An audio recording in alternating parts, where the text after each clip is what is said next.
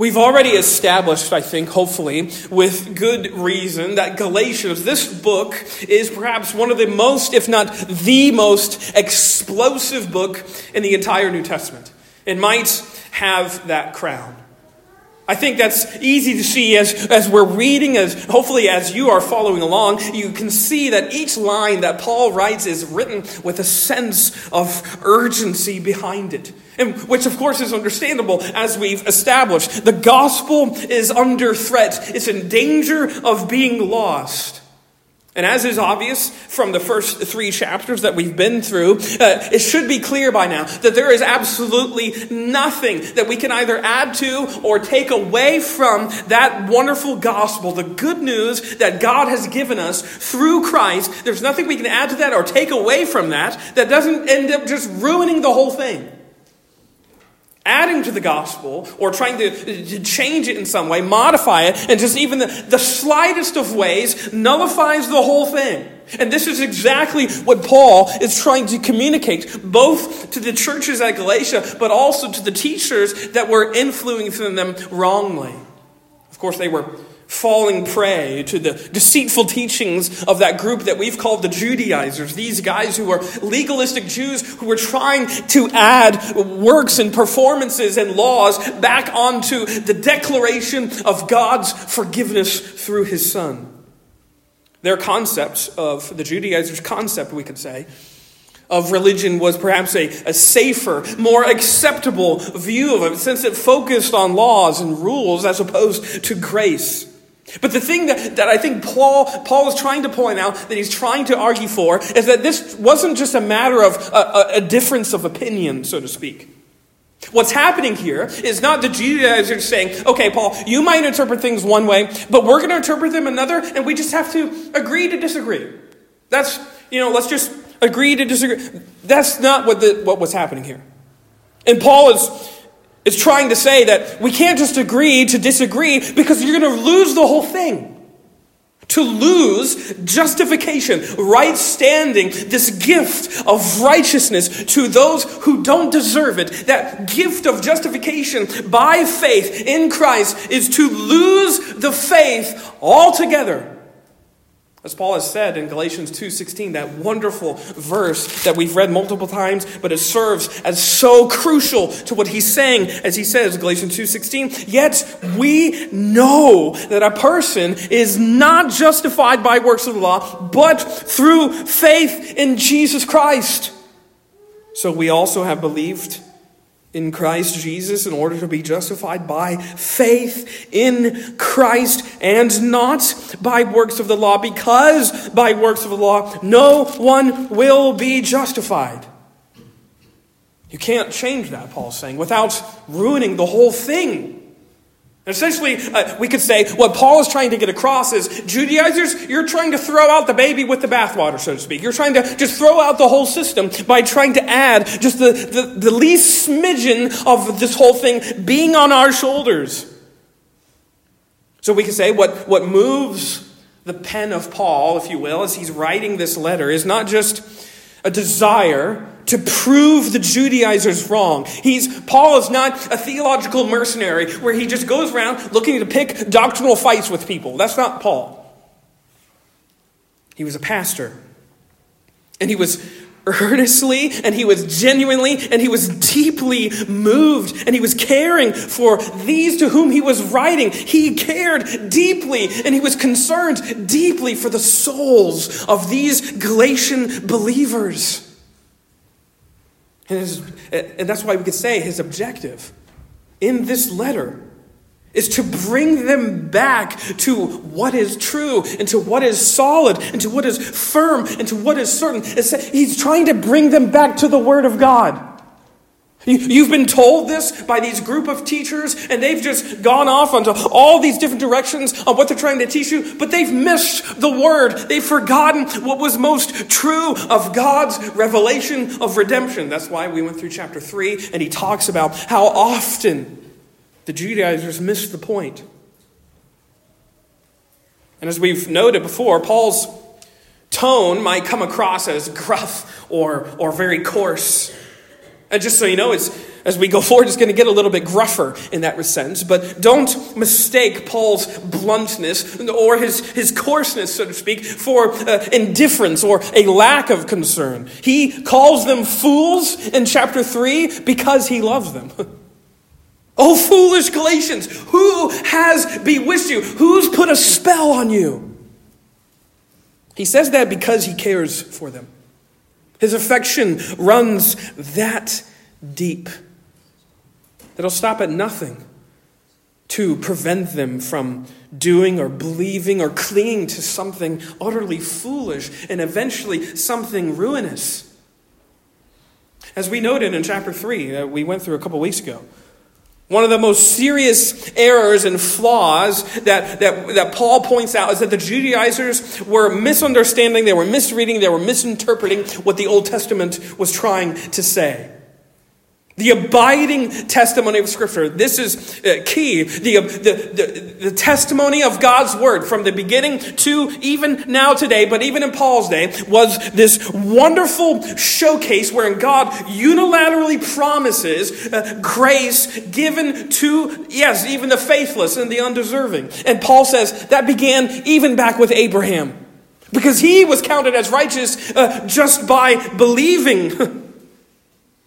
Remember, we went through that long before the law, long before the institution of circumcision. There was no way that Abraham could make himself right with God, but God gave him a promise. Abraham believed in Galatians 3 6, and it was counted unto him as righteousness. And Paul is, is saying the same thing that when you and I, yes, sinners, when we sinners who are not part of the family of God, we are Gentile sinners, when we believe in Jesus Christ as the true and the better fulfillment of all of that promise given to Abraham, we too are counted as righteous in the same way that he was, by faith. We are baptized, as Paul said, wonderful words, baptized into Christ by faith. And then, therefore, we are justified. We are accepted. We are approved in His sight. We are brought into right standing with God the Father. We have been made to put on Christ. Those are Paul's words at the end of chapter 3. Wonderful words. We are dressed in His righteousness alone. And therefore, we are welcomed, we are embraced as those who belong to the family of God. And when we turn to chapter 4, this is exactly what Paul is not only picking up, but pressing even further into this idea of belonging and uh, being identified in Christ. And it's not because he wants to beat a dead horse, so to speak. He's not trying to belabor this point by any means, but what he wants uh, very clearly and very definitively, definitively is for the Galatians to see just how unthinkable, just how unfathomable it would be for them to lose sight of who they are in Christ. And that's what was happening.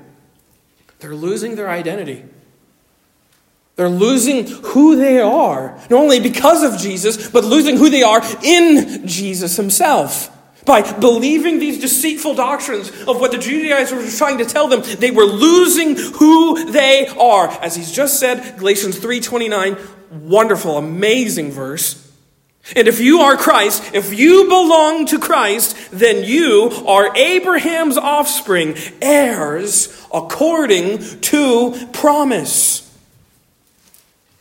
What does it mean to be an heir? Paul's going to pick up on this theme uh, also in Romans 8. Uh, as we've noted before, Romans and Galatians are wonderful books that essentially say the same things but slightly different ways.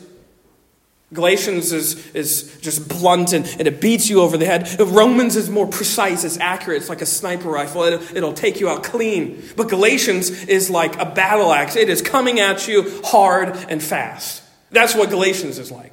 And here, uh, uh, I say that to say because in Romans 8 17, he's going to say that those who are justified are heirs of God and fellow heirs with Christ.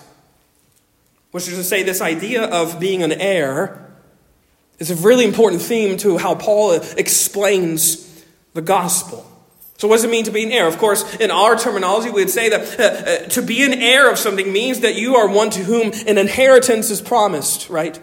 If you are the heir of such and such an estate or what have you, you are promised an inheritance. That should jog your memory back to chapter 3, verse 15, where he uses that analogy of, of a last will and testament, of, of sort of a, a covenant that's being given to inheritors upon the death of the owner, so to speak. Go back to Galatians 3.15. Remember what he says to give it a human example, brothers. Even with a man made covenant or last will and testament, no one annuls it or adds to it once it has been ratified. Once the guy dies, you can't change the will. It has already become enacted, it's already ratified.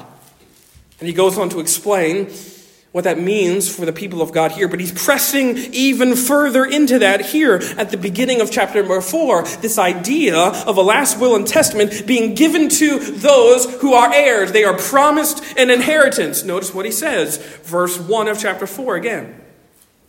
I mean, well, let's back up verse 29 so you can get his flow, flow of thought. And if you are Christ, then you are Abraham's offspring, heirs according to the promise. I mean that the heir, as long as he is a child, is no different from a slave, though he is the owner of everything. But he is under guardians and managers until the date set by his father. What is he talking about? Well, he's using another familiar illustration, just like in chapter 3, using this idea of a will. He's using an illustration here. Imagine the owner of a, a massive estate. Let's call his name Harold. Harold dies. He is the owner of, of a lot of assets and properties. And he dies. And his heir apparent, Harold Jr., he's too young to take over. He's, let's say he's like eight or nine years old. So what happens with that estate? Harold Jr. is the rightful heir apparent to all that Harold Sr. owes uh, and owns, correct? But the, the estate is not given to him Yet, why? Because he's not able to handle it, not able to understand it. So what happens? That estate is then given and given to uh, guardians, to trustees, so to speak, to stewards, until Harold Jr. is old enough. Until, as Paul says, the date set by his father. So even though Harold Jr. is, yes, the owner of everything because he has promised the inheritance, he is the owner by way of position, by way of, uh, of, of material sort of things he, that he owns because of his name, yet by the same token, because of his age, he doesn't really differ that much from one of the servants of the house, from the, the butler or the maid. That's what Paul is saying. Even though he's the owner of everything, this, this Harold Jr. guy, he owns everything, but because of his age, he has not reached that date set by the Father. Even though he is the owner of everything, he's made to live under the guardianship, under the management of stewards, of, of governesses, of trustees. And until he comes to age, he lives under their supervision who are uh, they're supervising the estate. They are managing the inheritance that yes rightfully belongs to him. It's his. There's nothing changing that. There's nothing changing that for our harold jr character. But until the time appointed that has been laid down by his father, he lives under that watchful eye of that steward, of that warden, of that governess, whatever you want to say there. And Paul says this is exactly how we are to understand the function of the law prior to the arrival of Christ. Notice what he says, verse 3 in the same way also. Uh, I'm going to use this analogy. I want you to track with me here, as Paul is saying, track with me, because this is how we are to understand the law. Notice, in the same way also, when we were children, we were enslaved, we were made to be subservient to the elementary principles of the world, that is, the law. But when the fullness of time had come, God, sent forth his son, born of a woman, born under the law, to redeem those who were under the law, so that we might receive adoption as sons, have our inheritance. Is, This is what Paul is trying to explain here. The children of God. Abraham's offspring, if you were a Jew, even if you didn't have all of these things in your mind, you would say you were an offspring of Abraham. They were heirs according to the promise made by Abraham, made to Abraham, I should say. They had an inheritance waiting for them, right?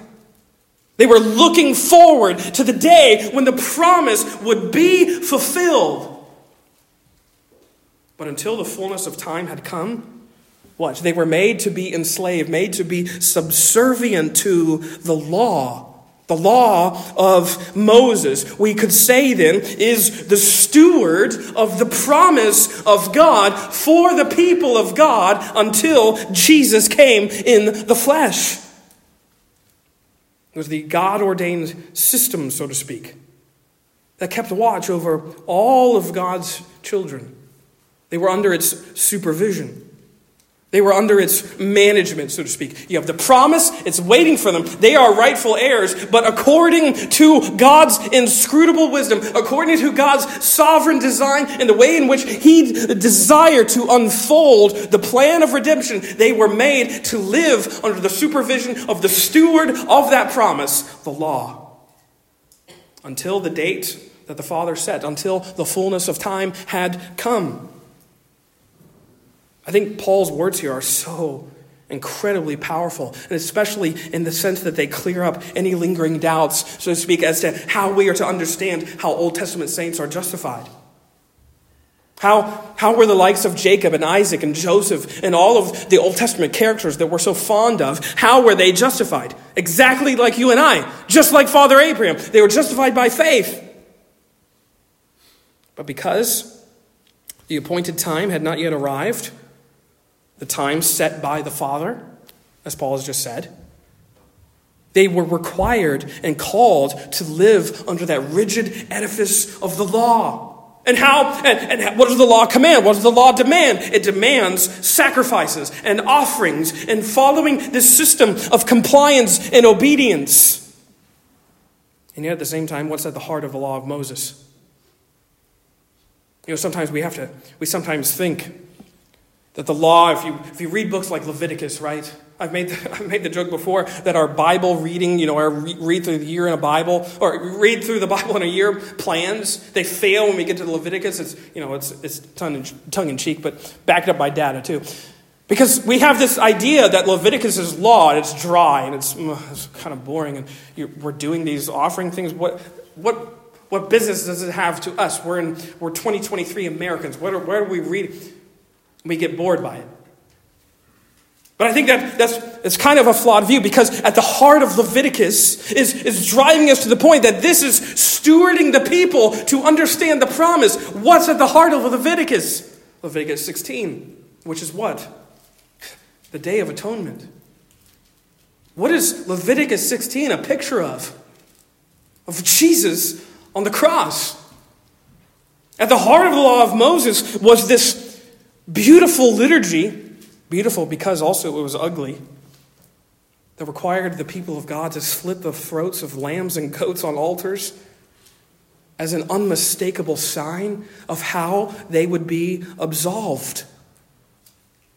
You see, at the heart for all of these Old Testament sinners, justification was realized in the most graphic of ways. You know, believers would file into the tabernacle or into the temple, and it would smell of viscera and violence and blood, and they would have the right sacrifice in hand, and they would bring it up to the priest, and the priest would put it on the altar and slit his throat, and the blood would spill over that altar as a picture of the way in which they would receive atonement.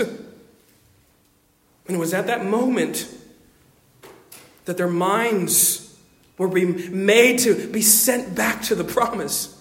That's the point. That's where their minds were meant to go. Back to all those stories that Abraham would tell his grandsons and great grandsons that, that he received him, uh, that, they, that they heard about Noah who received the promise, about Adam who received the promise.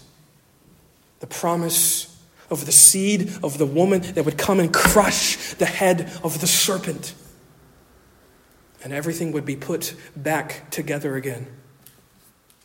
This isn't to say that the gospel's found in the law, so to speak. Rather, this is, this is what the law stewards us to see. As a steward of the promise, the law does its job when those who are under it realize that they have no other hope living under its demands. They have no hope except for one who would stand for them and die for them. The law is a killer. Paul says that. 2 Corinthians 3 6, the law kills, but the Spirit gives life. this, we must realize this that this is the way that God and his again his wisdom his sovereign design for the course of this world and for his very people. This is how he chose to reveal himself through the law. The law was a steward of God's revelation, of God's promise. And as such, the law is a, a great and an apt description of who God is. That's what we're made to see when we read all the laws. It's describing who our God is and what He's like. It's just it's giving us a picture of His nature. In the sense that the law, if you read Leviticus, is unflinching. It's, there's no compromises, there's no exceptions, there's no sort of wavering in its demand and its expectation for holiness and, and, and, and, and obedience to all of its demands and all of the things that it's commanding us to follow, which of course is just like God Himself who is unchangeable in holiness, who is perfect in holiness. The refrain of heaven, as we read in Isaiah and Revelation, is Holy, holy, holy, Lord God Almighty. If we want to see what that looks like, read Leviticus and you'll see this is what we're supposed to follow. I can't do that. No one can. The law is stewarding us to see how great and how vast the holiness of God is. But the point of what Paul is, I, lo- I love this point. The point that Paul is striving to make is that the law's position as a steward, as, as a supervisor of the promise, was never meant to be permanent. Like the, like the estate owner. Again, uh, uh, Harold Sr., he passes away and he's leaving his estate to Harold Jr., and he leaves that estate, though, to be managed because Harold Jr. is not able to uh, manage it by himself. But baked into that whole scheme, so to speak, is the idea that that, that time of, of Harold Jr.'s management is temporary. Baked into that system, as Paul, as Paul has just said is an appointed time when there would no longer be any need for guardians and managers. Why? As he says, but he is under guardians and managers, verse 2, until the date set by his father. Eventually, that day is going to come, it's going to arrive. And when that day comes, the heir apparent, Harold Jr., will then receive all that was already promised to him. His inheritance will become his. Not just in theory or not just by promise, not just by way of trust, but it'll actually be his. So, what heir, Paul is, this is sort of an inference of what Paul is trying to say. What heir uh, who has just inherited his father's estate, what heir who has just received all that he uh, was once promised by his late dad, puts himself back under the supervision of stewards and managers once that inheritance is his? Don't you see? Paul's trying to get us, uh, go back to Harold Jr. What if Harold Jr. says, you know what, on second thought, I'll go back to being managed. I'll go back to being supervised and, and, and, uh, and uh, overseen by stewards and managers. And uh, uh because, you know, even though I'm the owner of everything, I don't really want to live that way. You'd question the intelligence of Harold Jr., right? you're the heir to all of this, but you're opting not to live like it? What are you doing? Paul asked them the same question. Look at verse 8. Galatians 4 8. Formerly, when you did not know God, you were enslaved to those that by nature are not gods. But now that you have come to know God, or rather, to be known by God, beautiful phrasing, how can you turn back again to the weak and elementary, uh, weak and worthless elementary principles, principles of the world, whose slaves you want to be once more? How can you do that? How can you go back to what is weak and worthless? How can you go back to the things that had their time period and it already came up? Paul's speechless. You're like an heir to a massive estate deciding not to live as if you own everything. How can you do that? You see, the net result of the Judaizers' preaching was putting the Galatians back into bondage. They were losing sight of who they were in Christ. And they were doing so willingly. That's what God, that's what is getting Paul so riled up. You're going along with it. You're just following along with what they're teaching you. And you're not even putting it in context of what God has revealed through his son Jesus. It was, it was incomprehensible for Paul to, to see that those who were justified, those who were redeemed, would want to turn back to what was oppressive and enslaving, especially when they had already been given an inheritance that was infinitely better, infinitely better than what they could have ever imagined. You see, by putting themselves back into bondage to the law, the Galatians were fundamentally denying who they were in Christ. They are sons and daughters of God. You are heirs according to the promise. They were losing their identity. You don't even know who you are, Paul is saying. You don't even realize what you have in Christ. I would say, and I would hasten to say, I think sometimes we, we're in the same spot. We don't even know who we are in Jesus. If God's word of promise, again, uh, I'll try and sum this. If God's word of promise given to Abraham thousands of years ago was all about Christ, and Paul's already proven that it was. Galatians 3 7 and through 9, you can see he's saying that promise given to Abraham, it was all about Jesus. So let's we can say that. The promise to Abraham was all about Jesus. If that is true, when Jesus came, that promise was brought to completion. It was brought to fruition. Verse 4 of chapter 4, but when the fullness of time had come, God sent forth his son, Jesus Christ, to be born of a woman, born under the law, to redeem those who were under the law, so that we might receive adoption as sons. That phrase, the fullness of time, equals the same phrase that he used back in verse 2, until the date set. References to the same idea, the appointed time that was set in advance when the, when the heirs would receive the promise, would receive the inheritance in full. So we can say that when Jesus came to this earth, and he was born of a virgin mother, and he lived according to all of the laws of his day, and he was baptized with all of our sin and disgustingness. He is fulfilling, he is bringing to completion the promise that was made to Abraham. It's that time when the inheritance is given to the heirs. Now, no longer the promise or the inheritance is under the stewardship of the law. Why? Romans 10:4 Christ is the end of the law for righteousness to everyone who believes. So now that Christ has come, now that the fullness of time had come, what? The time for guardians and managers is over. The era of holiness by stewardship is done. Why? Because in Christ, holiness is a gift by the Word and by the Spirit. And when we receive that gift, that gift of grace that brings the righteousness of God into our hearts and souls, who does the work of making sure that we live according to the holiness of God?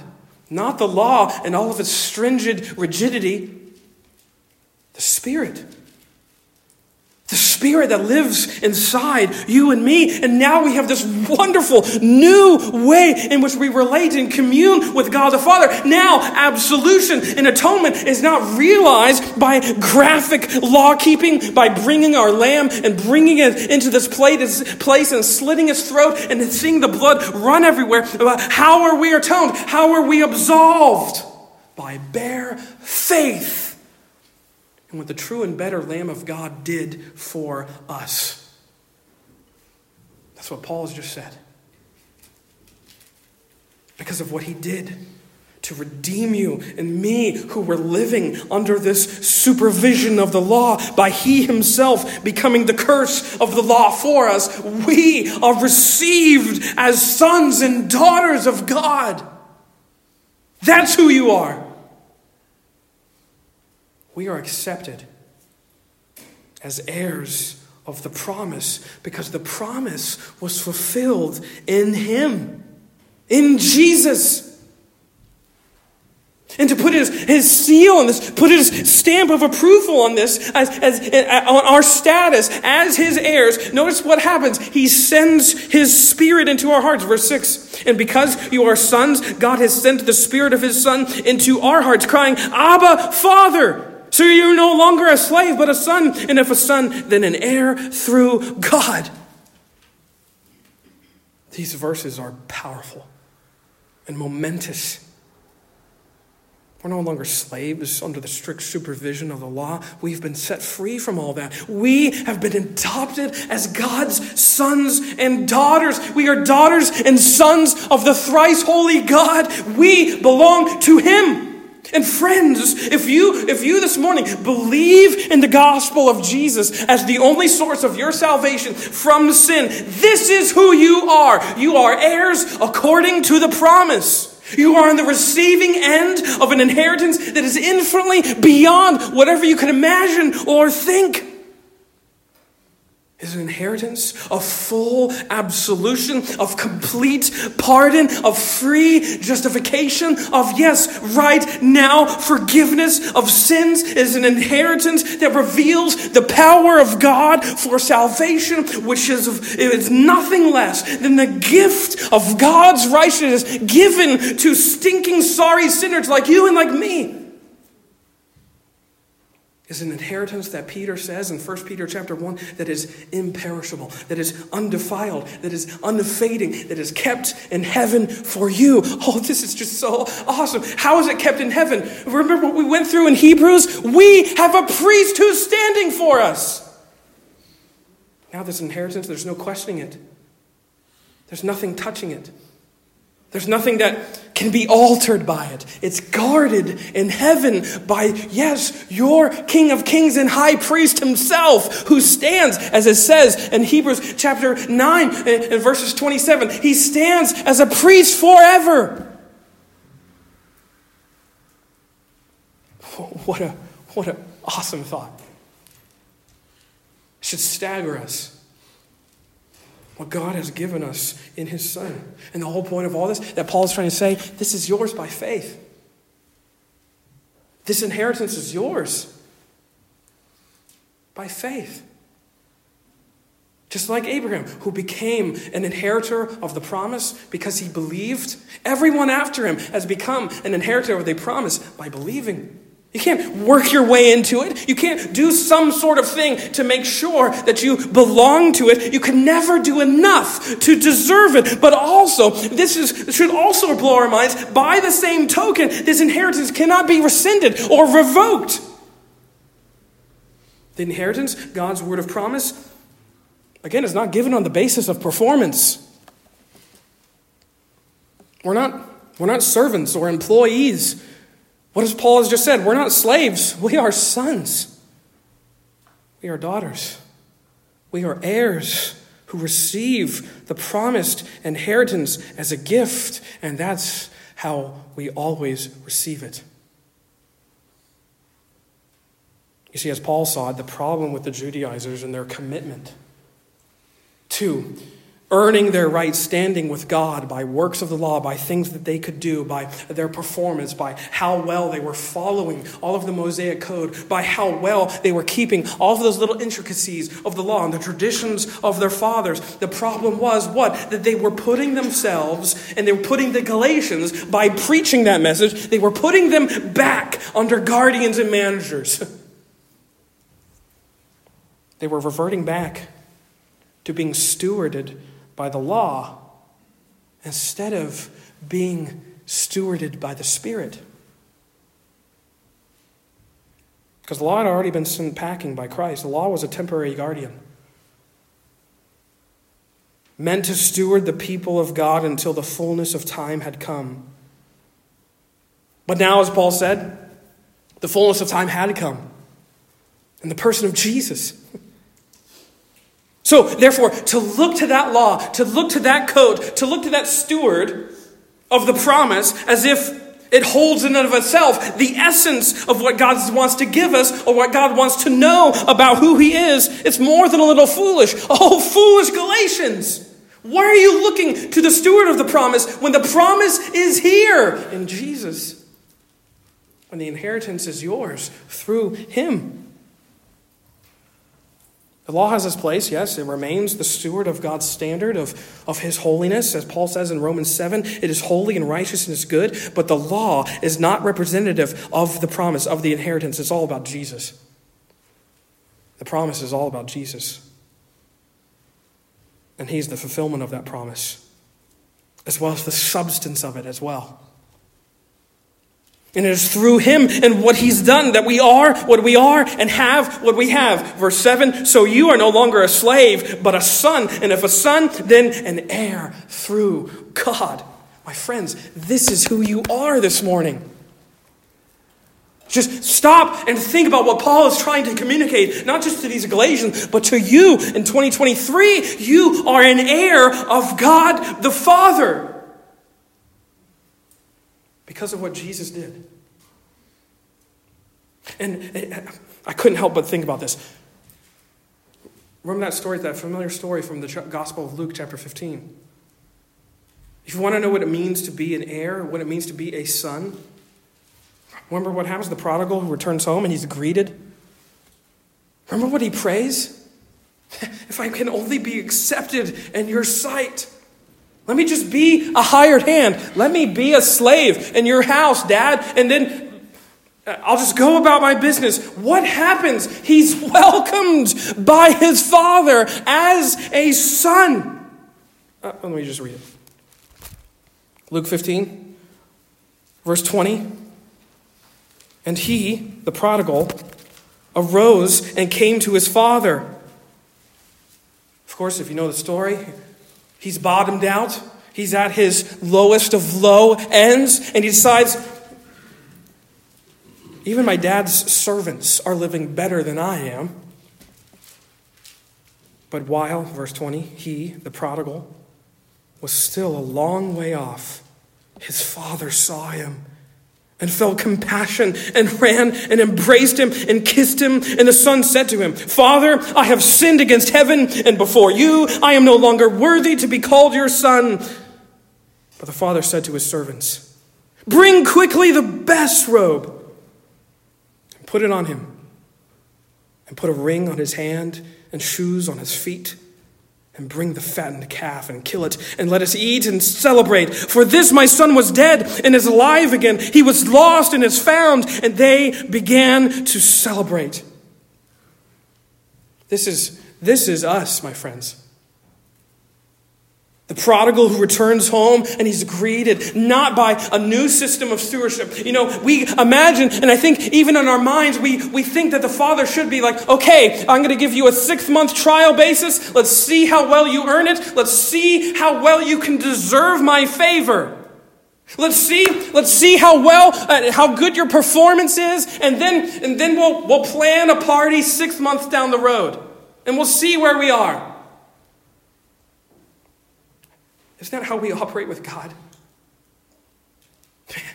I hope God accepts me. I gotta let me. Perf- My friends, Exactly what happens here with the prodigal son is what happens whenever a sinner repents. He is brought in and he's given a robe. A robe that's not his. It's a robe of righteousness. It's a robe that belongs to him only by way of the Father giving it to him. And he's given a ring. He's given a seal that he belongs to the family, that he belongs to that estate. And he gives shoes so that he can live for him.